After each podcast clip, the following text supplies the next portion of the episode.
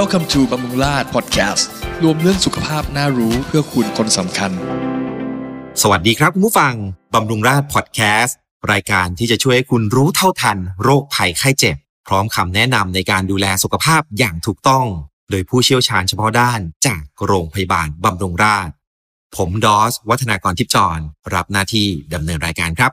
เมื่อพูดถึงโรคนิ่ว หลายคนอาจจะทำหน้านิ่วคิ้วขมวดแบบจุกๆนะครับ ราะนึกถึงภาพก้อนกรวดเล็ก ๆ ที่โผล่มาในร่างกายแบบไม่รู้เนื้อรู้ตัว หรือไม่ก็จำพวกเม็ดกรวดเม็ดทรายที่ไหลออกมาพร้อมกับปัสสาวะ นิ่วนำพาปัญหาอะไรมาสู่ชีวิตของเราบ้าง รวมถึงอีกหลายประเด็นที่คุณผู้ฟังอยากรู้นะครับ วันนี้เราจะมาตอบทุกคำถามเกี่ยวกับเจ้าสิ่งแปลกปลอมนี้ที่เกิดขึ้นในระบบทางเดินปัสสาวะ ว่าเป็นภัยร้ายกับร่างกายมากน้อยแค่ไหน ตลอดจนวิธีการรับมืออย่างถูกต้องครับ วันนี้ เรามาพบกับนายแพทย์จักริดอิสยานุวัฒน์แพทย์ผู้ชำนาญการด้านศัลยศาสตร์ระบบทางเดินปัสสาวะ โรงพยาบาลบำรุงราษฎร์วันนี้จะมาพูดคุยแบ่งปันความรู้ให้กับคุณผู้ฟังกันอีกครั้งครับ สวัสดีครับคุณหมอครับ สวัสดีครับ วันนี้พบกันอีกครั้งนะครับเชื่อว่าคุณผู้ฟังหลาย ๆ ท่านน่าจะพอรู้จักแล้วก็เคยได้ยินเกี่ยวกับเรื่องของนิ่วกันมาบ้างแล้วนะครับ แต่อยากให้คุณหมอช่วยเกริ่นให้ฟังให้เข้าใจกันมากอีกสักนิดครับ เกี่ยวกับเรื่อง ของการเข้าใจเกี่ยวกับนิ่วนะครับ ว่านิ่วคืออะไรครับคุณหมอครับ ครับผม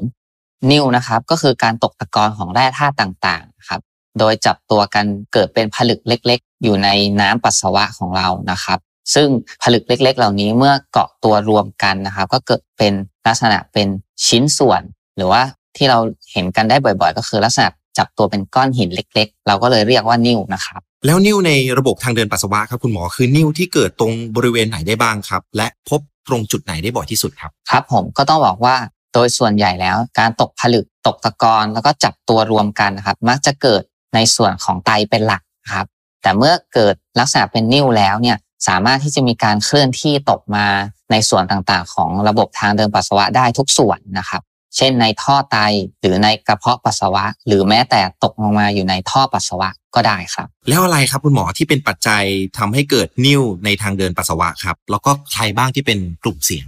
ครับผมต้องบอกว่าการเกิดนิ่วนะครับ เนื่องจากมันเกี่ยวข้องกับการตกผลึกหรือตกตะกอนของแร่ธาตุต่างๆ เพราะฉะนั้นปัจจัยที่สำคัญอันดับที่หนึ่งก็คือ การที่มีตัวสารละลาย เหล่านั้นมันมีความเข้มข้นมากเกินไป ซึ่งความเข้มข้นมากเกินไป ก็จะแบ่งออกเป็น 2 กลุ่มคร่าวๆครับ ก็คือกลุ่มที่เราเรียกว่ามีน้ำน้อย เช่นคนที่ดื่มน้ำค่อนข้างน้อย หรืออยู่ในลักษณะที่มีภาวะขาดน้ำอยู่ตลอดเวลาเป็นเวลานานๆ โอกาสที่สารต่างๆ ที่อยู่ในน้ำปัสสาวะก็อาจจะเกิดการตกผลึกได้ง่ายกว่าคนทั่วไป ในอีกทางหนึ่งต่อให้น้ำเรามีความพอดีแล้ว แต่ถ้าสารต่างๆ ที่ก่อให้เกิดผลึกเหล่านั้นเนี่ยมีปริมาณเข้มข้นมากเกินไป สารเหล่านั้นก็จะสามารถจะจับตัวตกตะกอนตกผลึกเกิดเป็นนิ่วได้เหมือนกันครับ นิ่วที่เกิดขึ้นคนละจุดครับ เช่น นิ่วในไตกับนิ่วในกระเพาะปัสสาวะมีอาการแตกต่างกันไหมครับ ต้องบอกว่ามีอาการแตกต่างกันนะครับ เพราะว่าตัวนิ่วเองเนี่ยไม่ได้ทำให้เกิดอาการซะทีเดียว แต่ต่อเมื่อนิ่วมีการเคลื่อนที่แล้วทำให้เกิดการอุดตัน การอุดตันต่างหากที่จะทำให้เกิดอาการ เพราะฉะนั้นนิ่วที่เกิดในไตโดยส่วนใหญ่เนี่ยพื้นที่ข้างในจะค่อนข้างมีเยอะ การอุดตันค่อนข้างน้อย โดยส่วนใหญ่ก็จะพบว่าคนไข้อาจจะไม่ค่อยมีอาการอะไร ซึ่งอาจจะมาเจอตอนที่มาตรวจสุขภาพประจำปีแทน แต่ถ้านิ่วตกมามาอยู่ในท่อไต ซึ่งท่อไตเนี่ยมีขนาดที่เล็กกว่า เส้นผ่านศูนย์กลางเฉลี่ยอาจจะอยู่ที่ประมาณ 3มิลลิเมตรเพราะฉะนั้นนิ่วที่มีขนาดตั้งแต่ 2มิลลิเมตรกว่าจนถึง 3มิลลิเมตรขึ้นไปเนี่ยตกลงมาในท่อไตก็สามารถสร้างอาการปวดรุนแรงได้ เมื่อนิ่วตกลงมาในกระเพาะปัสสาวะ ก็อาจจะทำให้เกิดการระคายเคือง เกิดความรู้สึกอยากเข้าห้องน้ำบ่อยๆ และถ้านิ่วกลิ้งไปกลิ้งมาแล้ว ลงมาอุดพอดีที่ท่อปัสสาวะ ก็อาจจะทำให้เรารู้สึกปัสสาวะสะดุดหรือปัสสาวะขัดแบบฉับพลัน หรือในบางรายถึงขั้นปัสสาวะไม่ออกฉับพลันก็เป็นไปได้ แล้วแบบไหนครับ นิ่วตรงบริเวณไหนที่อันตรายที่สุดครับคุณหมอตอนนี้ต้องบอกว่าความอันตรายน่าจะอยู่ที่การอุดตันแล้วสร้างปัญหาอะไรต่อเนื่องจากการอุดตันนั้นนะครับก็จะพบว่าท่อไตเนี่ยเป็นอวัยวะที่เส้นผ่านศูนย์กลางเล็กที่สุด เพราะฉะนั้นนิ้วที่อุดในท่อไตเนี่ยก็จะเรียกว่ามีความอันตรายมากกว่า นิ้วในบริเวณอื่น เพราะว่าการอุดตันนั้นนอกจากทำให้เกิดอาการปวดแล้วเนี่ยอาจจะทำให้รบกวนการทำงานของไต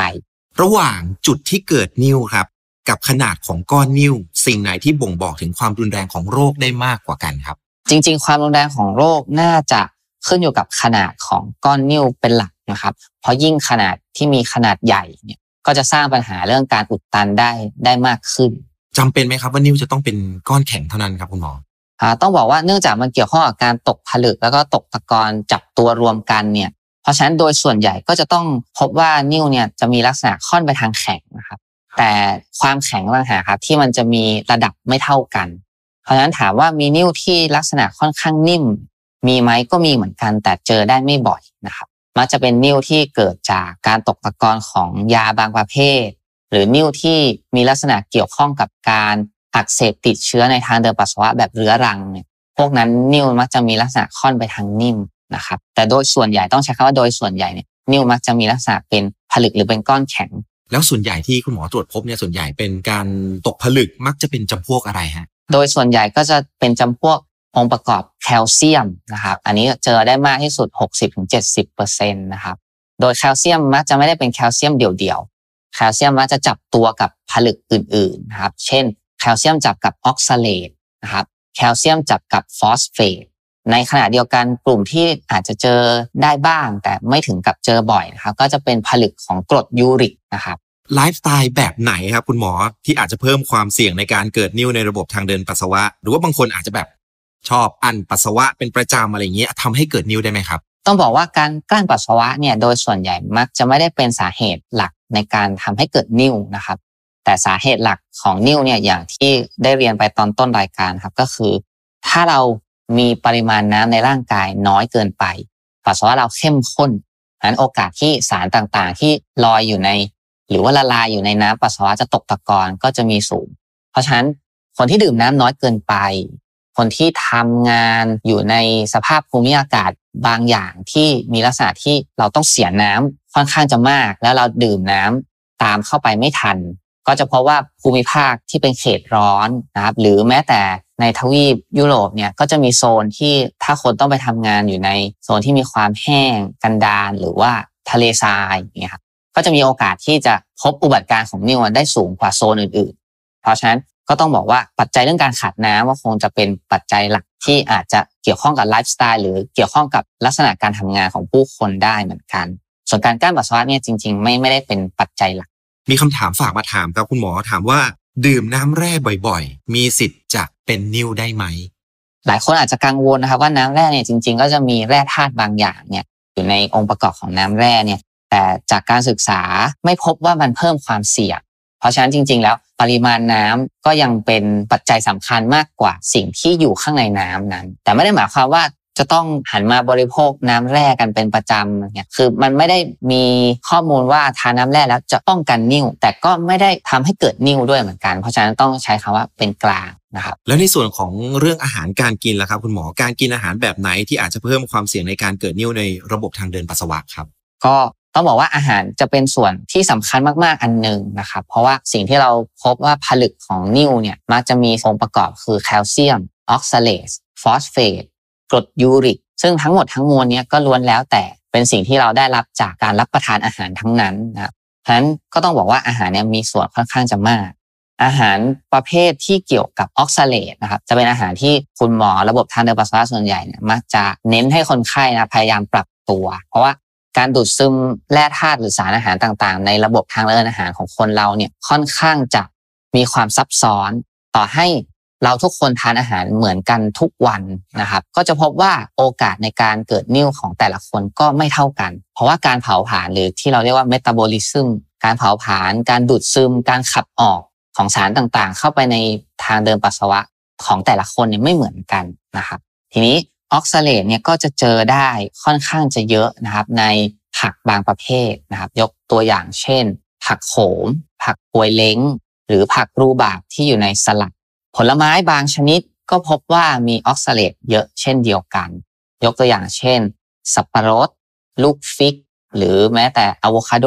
ก็ถือว่าเป็นพืชผักผลไม้ที่มีปริมาณออกซาเลตเนี่ยอยู่ค่อนข้างจะเยอะ เพราะฉะนั้นการที่ทานอาหารที่มีออกซาเลตเยอะเกินไปเนี่ยจริง ๆ ก็ต้องบอกว่ามีโอกาสเพิ่มความเสี่ยงของนิ่ว ซึ่งเทียบสัดส่วนแล้วเพิ่มความเสี่ยงมากกว่าการที่เราบริโภคแคลเซียมเยอะด้วยซ้ำนะครับ ส่วนอาหารที่เกี่ยวข้องกับกรดยูริก อันนี้ทุกคนก็คงพอจะได้ยินกันมาบ้างอยู่แล้วว่า เพราะอาจจะเกี่ยวข้องกับโรคบางอย่าง เช่นโรคเกาต์นะครับก็จะเป็นอาหารที่เกี่ยวกับพวกยอดใบต่างๆนะครับหรือว่าอาหารที่เกี่ยวกับสัตว์ปีกบางชนิดเนี่ยก็จะมีกรดยูริกค่อนข้างสูงอันนั้นก็อาจจะเป็นสารก่อนิ่วได้เช่นเดียวกันนะครับ ได้ฟังคุณหมอไปโอ้โหรู้เลยว่าจริง ๆ มีอาหารหลายประเภทมากที่เราจะต้องระมัดระวังในเรื่องของการกิน และที่สำคัญบางอย่างเป็นอาหารที่เราชอบกินมาก อย่างเช่น สับปะรดอะไรอย่างเงี้ยนะฮะคุณหมอมีคำแนะนำไหมครับถ้าเกิดว่าใครทานอยู่แล้วอะไรเงี้ยบางคนกังวลมากอุ้ยกลัวจะเป็นนิ่วอะไรเงี้ยมีมีคำแนะนำในการทานอาหารเหล่านี้ไหมครับคือตอนนี้ต้องบอกว่าในอินเทอร์เน็ตเองนะครับ ก็เราก็สามารถเข้าไปศึกษาหาความรู้เพิ่มเติมได้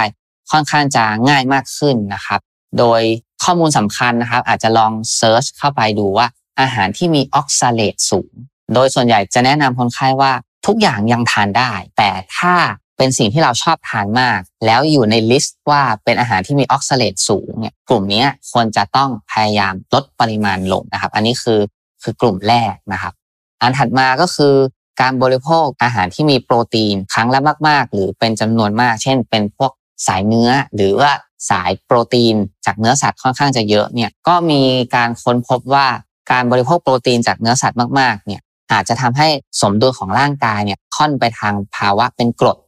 ซึ่งเมื่อเกิดภาวะเป็นกรดในร่างกายเนี่ยร่างกายเราจะมีการขับแคลเซียม เข้ามาอยู่ในน้ำปัสสาวะเยอะขึ้น เพราะฉะนั้นแคลเซียมเจอกับออกซาเลตก็อาจจะเกิดการตกตะกอนได้เพราะฉะนั้นต้องใช้คำว่ายังไงก็ตามเนี่ยมันเป็นปัจจัยหนึ่ง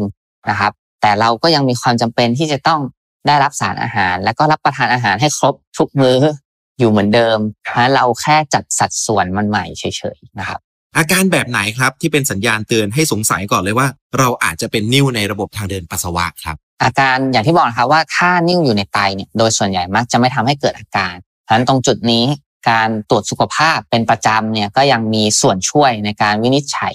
ตั้งแต่นิ่วยังอาจจะมีขนาดค่อนข้างเล็ก นะครับก็จะเป็นตัวช่วยที่ดีอันหนึ่งส่วนอาการก็คืออาการปวดครับ เพราะว่าถ้านิ้วตกลงมาหรือเคลื่อนที่ลงมาเนี่ยแล้วอุดหรือขัดขวางอยู่ในท่อไตเนี่ยโดยธรรมชาติเนี่ยพอน้ำมันไม่สามารถไหลลงมาได้ ร่างกายพยายามจะมีการบีบตัว เพื่อผลักนิ้วชิ้นนั้นให้มันหลุดออก ซึ่งการบีบตัวเนี่ยครับก็จะสร้างอาการเจ็บ โดยส่วนใหญ่ก็จะเจ็บเฉพาะด้าน เช่นเป็นนิ้วข้างขวา ตกลงมาในท่อไตข้างขวา ก็จะต้องปวดเอวข้างขวา ลักษณะการปวดมันจะเป็นแบบปวดบีบโดยทั่วไปจากประสบการณ์เนี่ย โดยส่วนใหญ่ต้องใช้ว่าความปวดมักจะรุนแรง คือเกิดกลางคืน คนไข้ก็จะต้องมาโรงพยาบาลกลางคืน เพราะจะปวดค่อนข้างมากดังนั้นเบื้องต้นถ้าเกิดว่ามีอาการปวดก็คงจะต้องมาปรึกษาแพทย์นะครับ ให้ทันท่วงทีอย่างที่คุณหมอบอกไปนะครับ ว่าอาการปวดอย่างที่เราได้ทราบกันนะครับ อาการที่อาจจะคุมเครือระหว่าง นิ่วในกระเพาะปัสสาวะกับกระเพาะปัสสาวะอักเสบคืออะไรครับ ต้องบอกว่าอาการของกระเพาะปัสสาวะอักเสบครับ โดยหลักๆเนี่ยก็จะมีเรื่องของปัสสาวะบ่อย และมักจะมีการแสบขัด โดยบางคนอาจจะมีเรื่องของปัสสาวะมีเลือดปนด้วย ก็คือจะมีหลายๆ ข้อรวมกันนะครับ ซึ่งบางครั้งอาจจะแยกไม่ค่อยได้กับนิ่วในกระเพาะปัสสาวะเพราะนิ่วในกระเพาะปัสสาวะเนี่ยถ้าตัวนิ่วมันมีการเคลื่อนที่ไปมา อาจจะทำให้มีปัสสาวะเป็นเลือดได้ กระตุ้นทำให้เราอยากเข้าห้องน้ำบ่อยๆ ได้ แล้วอาจจะมีความรู้สึกแสบขัดร่วมด้วยได้เช่นเดียวกัน ยกเว้นว่านิ่วในกระเพาะปัสสาวะเนี่ยตกลงมาอุดในท่อปัสสาวะของเรา ถ้าเป็นอย่างนั้นเนี่ยเขาเรียกว่าลำของปัสสาวะเนี่ยมันจะออกมาแบบขาดตอนหรือว่าหยุดชะงักอันนี้อาจจะเป็นสิ่งที่อาจจะพอแยกกันได้บ้าง ถ้ามันตกลงมาในท่อปัสสาวะของเรานะครับนิ่วในระบบทางเดินปัสสาวะสามารถหายเองได้ไหมครับ คุณหมอครับ ต้องบอกว่าคำว่าหายเองเนี่ย อาจจะใช้คำว่า เมื่อมันตกผลึกไปแล้ว ถ้าเราไม่ทำอะไรกับมัน มันไม่น่าจะละลายหายไป แต่นิ้วชิ้นเล็กๆนะครับโดยเฉพาะที่เล็กกว่า 4มิลิเมตรเนี่ยมันสามารถที่จะมีการเคลื่อนที่ตกลงมา แล้วร่างกายก็พยายามผลักมันให้หลุดออกไปได้เอง เพราะฉะนั้นความปวดเนี่ยเขาเรียกว่าเป็นเรื่องของปัจเจกบุคคลเพราะฉะนั้นนิ้ว2มิลิเมตรบางคนอาจจะไม่ค่อยรู้สึกตอนที่มันตกลงมา ก็อาจจะพบว่าอันนี้คือ ล้ายๆ กับว่ามันหายไปได้เอง แต่จริง ๆ คือมันหลุดไปเองด้วยโอกาสตามธรรมชาติเนี่ยแล้วมีคำถามนี้ถามต่อเลยครับคุณหมอครับว่าหากปัสสาวะแล้วมีเม็ดกรวดทราย หรือว่ามีก้อนนิ่วหลุดออกมาเนี่ยหมายความว่าเราอาจจะหายแล้วใช่ไหมครับ หรือว่าอาจจะยังมีก้อนนิ่วตกค้างอยู่ในร่างกายของเราครับ ต้องบอกว่าไม่ร้อยเปอร์เซ็นต์นะครับเพราะว่าสิ่งที่เราเห็นว่ามันหลุดออกมาเนี่ยอาจจะเป็นแค่ชิ้นส่วนเล็กๆ ชิ้นใดชิ้นหนึ่ง ก็หมายความว่า ถ้าจะให้มั่นใจนะครับ ก็ควรจะมาพบแพทย์เพื่อทำการตรวจคัดกรองเบื้องต้น เพื่อจะได้ดูว่ามันยังมีนิ่วอยู่ในตำแหน่งอื่นโดยเฉพาะในไตของเราด้วยหรือเปล่าเพราะฉะนั้นคำถามนี้ต้องบอกว่า ต่อให้เห็นว่านิ่วหลุดออกมาอาจจะยังไม่ได้รับประกันแบบร้อยเปอร์เซ็นต์นะครับนะฮะดังนั้นต้องมาตรวจวินิจฉัยนะครับคุณหมอมีวิธีการอะไรครับ ในการตรวจวินิจฉัยนิ่วในทางเดินปัสสาวะครับ ขั้นตอนการตรวจซับซ้อนไหมครับ โดยส่วนใหญ่นะครับก็จะแบ่งเป็น 2 ส่วนนะครับ ส่วนแรกก็คือการพยายามพิสูจน์ว่ามีนิ่วอยู่จริงหรือไม่ ส่วนนี้โดยทั่วไปจะเกี่ยวข้องกับการทำภาพถ่ายทางรังสีนะครับ ก็จะมีตั้งแต่การทำภาพถ่ายทางรังสีธรรมดา เหมือนเราไปเอ็กซเรย์ปอดนะครับ แต่ว่าเขาจะเลื่อนตำแหน่งที่จะเอ็กซเรย์เนี่ยให้มันครอบคลุมช่วงช่องท้องทั้งหมด ก็อาจจะทำให้เราเห็นเงา ของตัวนิ้วได้ โดยจะเห็นเป็นลักษณะเป็นสีขาวเหมือนเราเห็นกระดูกอะครับ เพราะว่านิ้วเองส่วนใหญ่แล้วมีองค์ประกอบของแคลเซียมเป็นหลัก แต่นิ้วบางประเภทก็อาจจะมองด้วยภาพเอ็กซเรย์แบบธรรมดานี้ไม่เห็นนะครับเช่น นิ้วที่มีองค์ประกอบเป็นกรดยูริกสูงเนี่ยตัวกรดยูริกเองเนี่ยถ่ายภาพเอ็กซเรย์แล้วมันจะมองไม่ค่อยเห็น ก็อาจจะต้องใช้วิธีอื่นเพิ่มเติมเข้ามาครับ อัลตราซาวเป็นตัวคัดกรองที่ดีอันหนึ่งสำหรับนิ้วในไตและนิ้วในกระเพาะปัสสาวะ แต่อัลตราซาวเนี่ยจะไม่สามารถมองเห็นท่อไตได้นะครับเพราะฉะนั้นอัลตราซาวก็จะยังมีข้อจำกัด ปัจจุบันในกรณีที่คนไข้มาด้วยอาการปวดฉุกเฉิน แล้วสงสัยเรื่องนิ้วนะครับวิธีที่เป็นมาตรฐานเนี่ยคือการทำเอ็กซเรย์คอมพิวเตอร์แบบไม่ฉีดสารทึบรังสี เพราะจะสามารถวินิจฉัยเรื่องของนิ้วโดยเฉพาะนิ้วในท่อไตได้เนี่ยค่อนข้างจะแม่นยำสูง นอกจากนี้ยังสามารถที่จะคัดกรองสาเหตุความปวดอย่างอื่น ที่อาจจะมีอาการคล้ายนิ้วได้ ยกตัวอย่างเช่น ถ้าบางคนปวดเอวค่อนมาทางท้องน้อยด้านขวาอาจจะเป็นไส้ติ่งอักเสบได้ เพราะฉะนั้นเอ็กซเรย์คอมพิวเตอร์เนี่ยปัจจุบันก็จะสามารถช่วยคัดกรองได้นะครับ อันนี้เป็นยกตัวอย่าง ทีนี้ในส่วนที่ 2 ก็จะเป็นส่วนของการตรวจเพื่อหาองค์ประกอบข้อมูลโดยรวมที่อาจจะมีผลเกี่ยวกับการรักษานะครับ ไม่ว่าจะเป็นเรื่องของการ ตรวจปัสสาวะเพื่อดูว่านอกจากเม็ดเลือดแดงที่สงสัยนิ่วแล้วมีเม็ดเลือดขาวที่เกี่ยวข้องกับการอักเสบซึ่งอาจจะเป็นประเด็นที่ตามหลังมาจากการเป็นนิ่วได้นะการตรวจเลือดดูการทำงานของไตเนี่ยครับเพื่อที่จะวางแผนในการรักษาว่าเป็นกรณีเร่งด่วนมากน้อยขนาดไหน ครับ หลังจากที่เราตรวจพบแล้วเรียบร้อยนะครับ ว่ามีนิ่วในระบบทางเดินปัสสาวะครับ อันนี้จะมี วิธีการรักษากี่วิธีครับ แล้วก็มีขั้นตอนในการรักษายากง่ายขนาดไหนครับผมอันนี้ก็จะต้องแยกประเด็นออกเป็นนิ้วที่ยังไม่ได้สร้างปัญหา โดยเฉพาะนิ้วในไตเพราะนิ้วในไตเนี่ยไม่ค่อยสร้างปัญหาการอุดตันเนี่ยทางเลือกในการรักษาจะค่อนข้างเปิดกว้าง ในปัจจุบันถ้านิ้วไม่ได้มีขนาดใหญ่นะครับยกตัวอย่างเช่น น้อยกว่า1เซนติเมตรลงมา โดยที่ผู้ป่วยไม่มีอาการเนี่ยทางเลือกอาจจะ มีตั้งแต่ติดตามอาการอย่างเดียว โดยพยายามเน้นไปที่การปรับเรื่องปริมาณน้ำดื่ม แล้วก็การควบคุมอาหารอย่างที่ได้กล่าวไปนะครับแล้วติดตามประเมินดูซ้ำอีกทีในระยะเวลาอาจจะ 4-6 เดือน ดูว่านิ้วมีลักษณะว่าโตเพิ่มขึ้นไหมหรือมีจำนวนนิ้วเพิ่มขึ้นหรือไม่ ก็ยังพอทำได้ แต่ด้วยความที่นิ้วมีขนาดเล็ก คนไข้อาจจะต้องยอมรับความเสี่ยงว่า ในระหว่างที่ติดตามนิ้วอาจจะมีการตกลงมา แล้วสร้างปัญหาแบบฉุกเฉินได้ เพราะฉะนั้นตรงนี้โดยส่วนใหญ่ก็จะต้องใช้วิธี เขาเรียกว่าให้ข้อมูลแล้วก็ร่วมกันตัดสินใจในคนไข้แต่ละรายว่าวิธีไหนจะเหมาะสมกว่ากัน ระหว่างติดตามอาการหรือพยายามจะจัดการตัวนิ่วนะครับ วิธีถัดมาก็คือการใช้ยานะครับการใช้ยาเนี่ยบางคนจะเคยได้ยินคำว่า ยาละลายนิ่ว แต่ทีนี้ยาละลายนิ่วเนี่ยต้องบอกว่าโดยทั่วไปเนี่ยยาละลายนิ่วโดยส่วนใหญ่จะมีองค์ประกอบเป็นสารที่เรียกว่าซิเตรตนะครับซึ่งสารที่เรียกว่าซิเตรตเนี่ยจะช่วยยับยั้งการตกผลึกของแคลเซียมนะครับถามว่า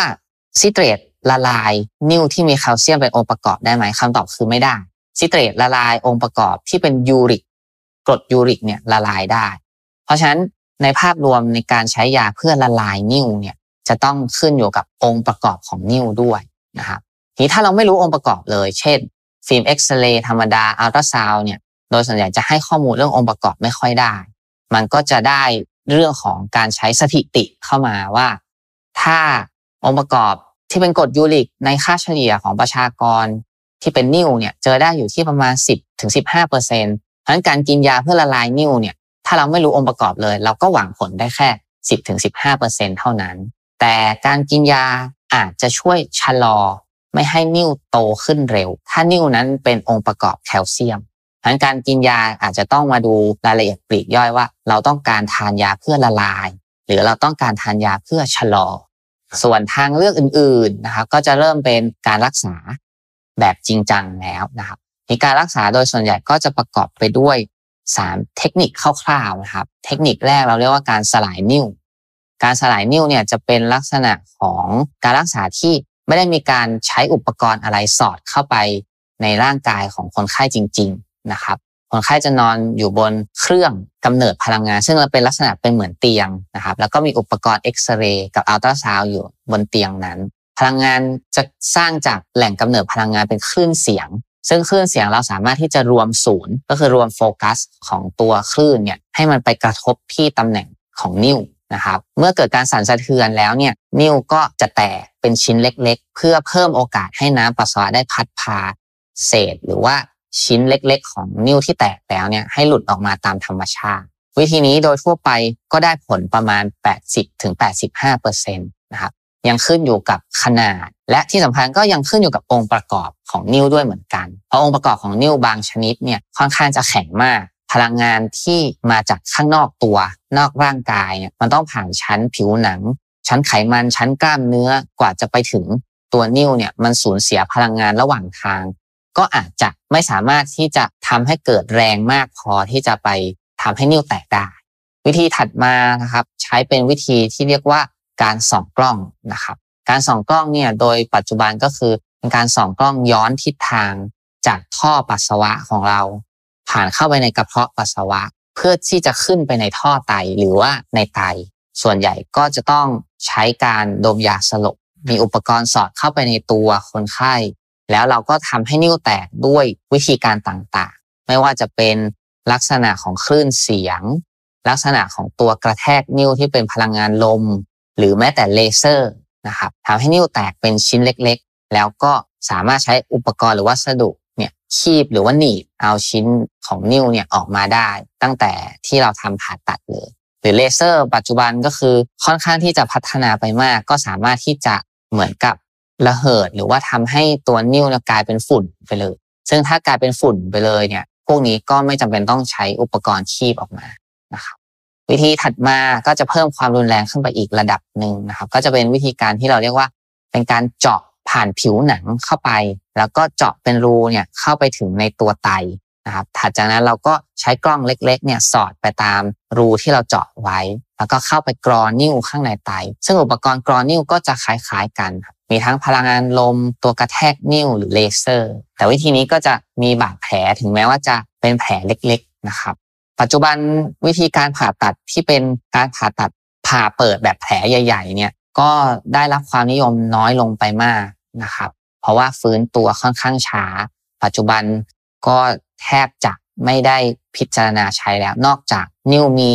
ลักษณะที่เรียกว่าใหญ่มากๆ บางคนอาจจะเคยได้ยินคำว่านิ้วเขากวาง ก็คือมีอยู่ทุกซอกทุกมุมของไตนะครับ อาจจะยังมีที่ใช้อยู่บ้าง แต่ปัจจุบันแม้แต่นิ้วที่มีทุกซอกทุกมุมของไตที่เป็นนิ้วเขากวาง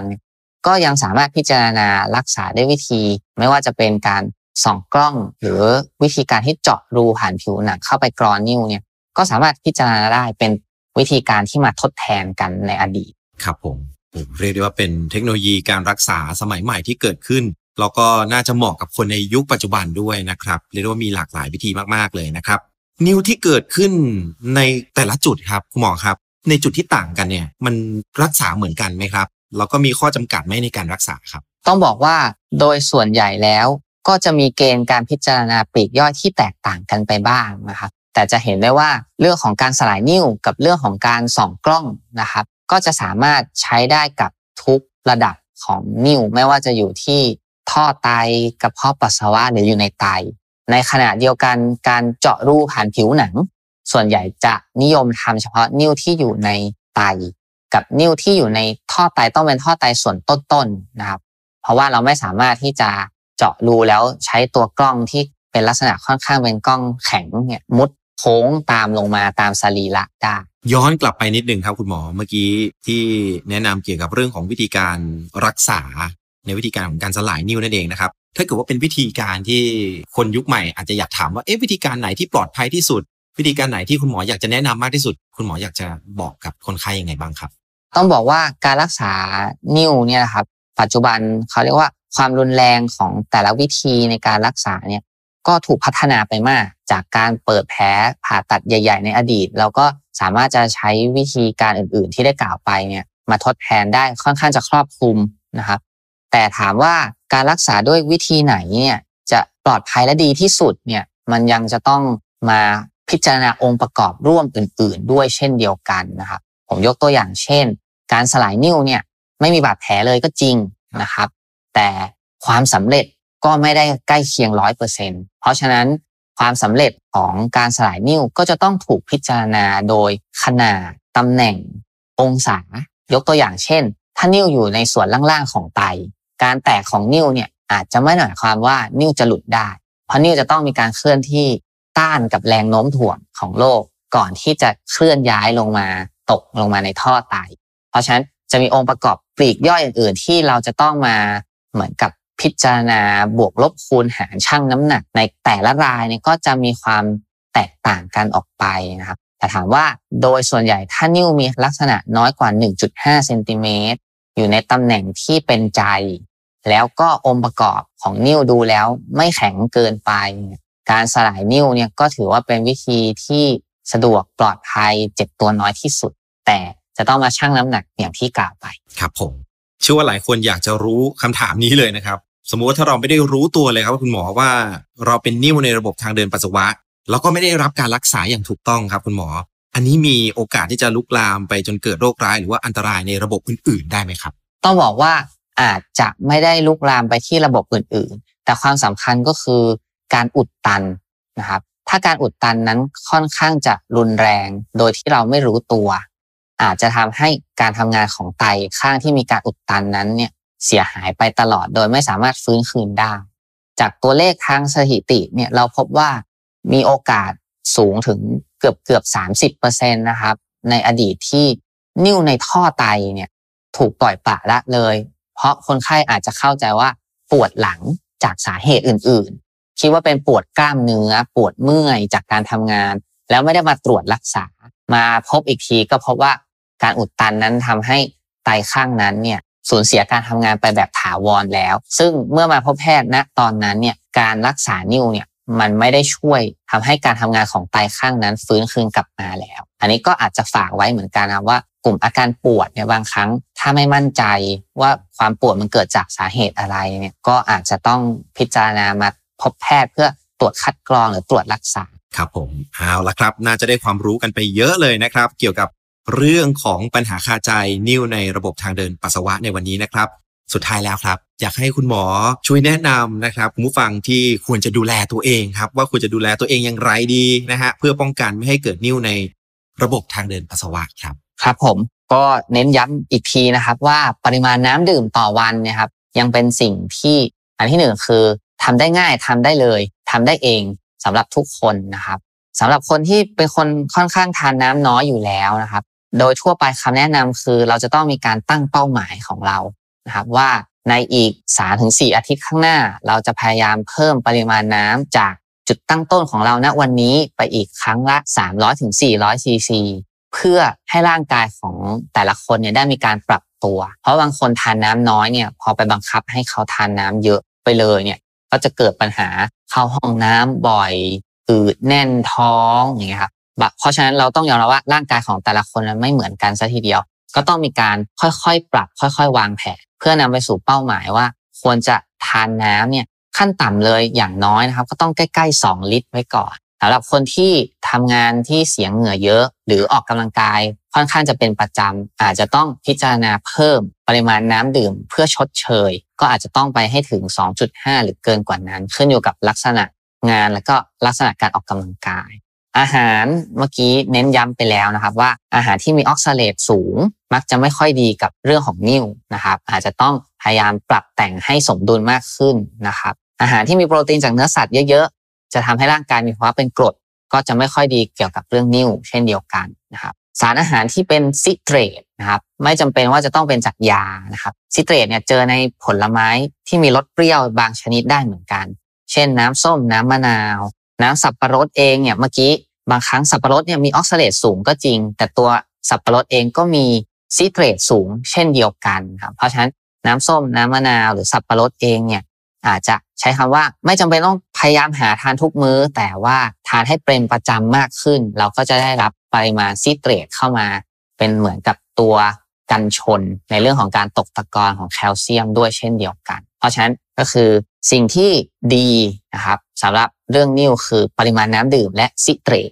สิ่งที่ไม่ค่อยดีเกี่ยวกับเรื่องนิ่วก็คือแคลเซียมออกซาเลตแล้วก็อาหารที่มีโปรตีนเยอะๆ ก็ฝากไว้ประมาณนี้นะครับ อีกเรื่องหนึ่งก็คือ ถึงแม้จะไม่มีอาการอะไรก็ตาม การมาตรวจสุขภาพคัดกรองอย่างเป็นประจำก็อาจจะสามารถทำให้เราเนี่ยได้รู้ว่าเริ่มมีนิ่วเม็ดเล็ก ๆ เกิดขึ้นหรือเปล่า ก็จะได้วางแผนดูแลกันตั้งแต่ นิ่วยังไม่มีขนาดใหญ่เกินไปนะครับ ฝากด้วยครับ ครับผมเอาละครับ น่าจะเป็นประโยชน์สำหรับคุณผู้ฟังในวันนี้นะครับ ได้รับความรู้เกี่ยวกับความเข้าใจเกี่ยวกับนิ่วในระบบทางเดินปัสสาวะกันไปไม่น้อยใน EP นี้นะครับ เพราะฉะนั้นถ้าเริ่มมีอาการปัสสาวะผิดปกติ อย่านิ่งนอนใจกันนะครับ เพราะนั่นคือสัญญาณเริ่มต้นของนิ่วในระบบทางเดินปัสสาวะ มาพบแพทย์เพื่อตรวจวินิจฉัยตั้งแต่เนิ่นๆนะครับ จะช่วยในการรักษาง่ายกว่าการปล่อยทิ้งไว้จนเริ่มลุกลามแน่นอนครับ สำหรับวันนี้ต้องขอขอบคุณคุณหมอจักกริดอิสยานุวัฒน์นะครับ แพทย์ผู้ชำนาญการด้านศัลยศาสตร์ ระบบทางเดินปัสสาวะ โรงพยาบาลบำรุงราษฎร์สำหรับข้อมูลดีๆ ที่มาแนะนำแบ่งปันให้กับเราในวันนี้นะครับ หมดเวลาของบำรุงราษฎร์พอดแคสต์แล้วนะครับ แต่ความน่าสนใจของเรายังไม่หมดนะครับ คุณผู้ฟังสามารถติดตามฟังย้อนหลังผ่านทาง YouTube SoundCloud Spotify Google Podcast และ Apple Podcast อย่าลืมนะครับ กดไลค์กดแชร์ ถ้าคุณถูกใจในเนื้อหา และกด Subscribe รวมไปถึง Notification แจ้งเตือนไว้ จะได้ไม่พลาดทุกความน่าสนใจ ส่วนคุณผู้ฟังที่มีข้อสงสัย สามารถถามไว้ในคอมเมนต์ หรือส่งมาที่บำรุงราช YouTube ก็ได้นะครับ ส่วนตอนนี้ผมและคุณหมอต้องลาทุกท่านไปก่อน พบกันใหม่ใน EP หน้าสำหรับวันนี้ สวัสดีครับ ขอบคุณครับ สวัสดีครับ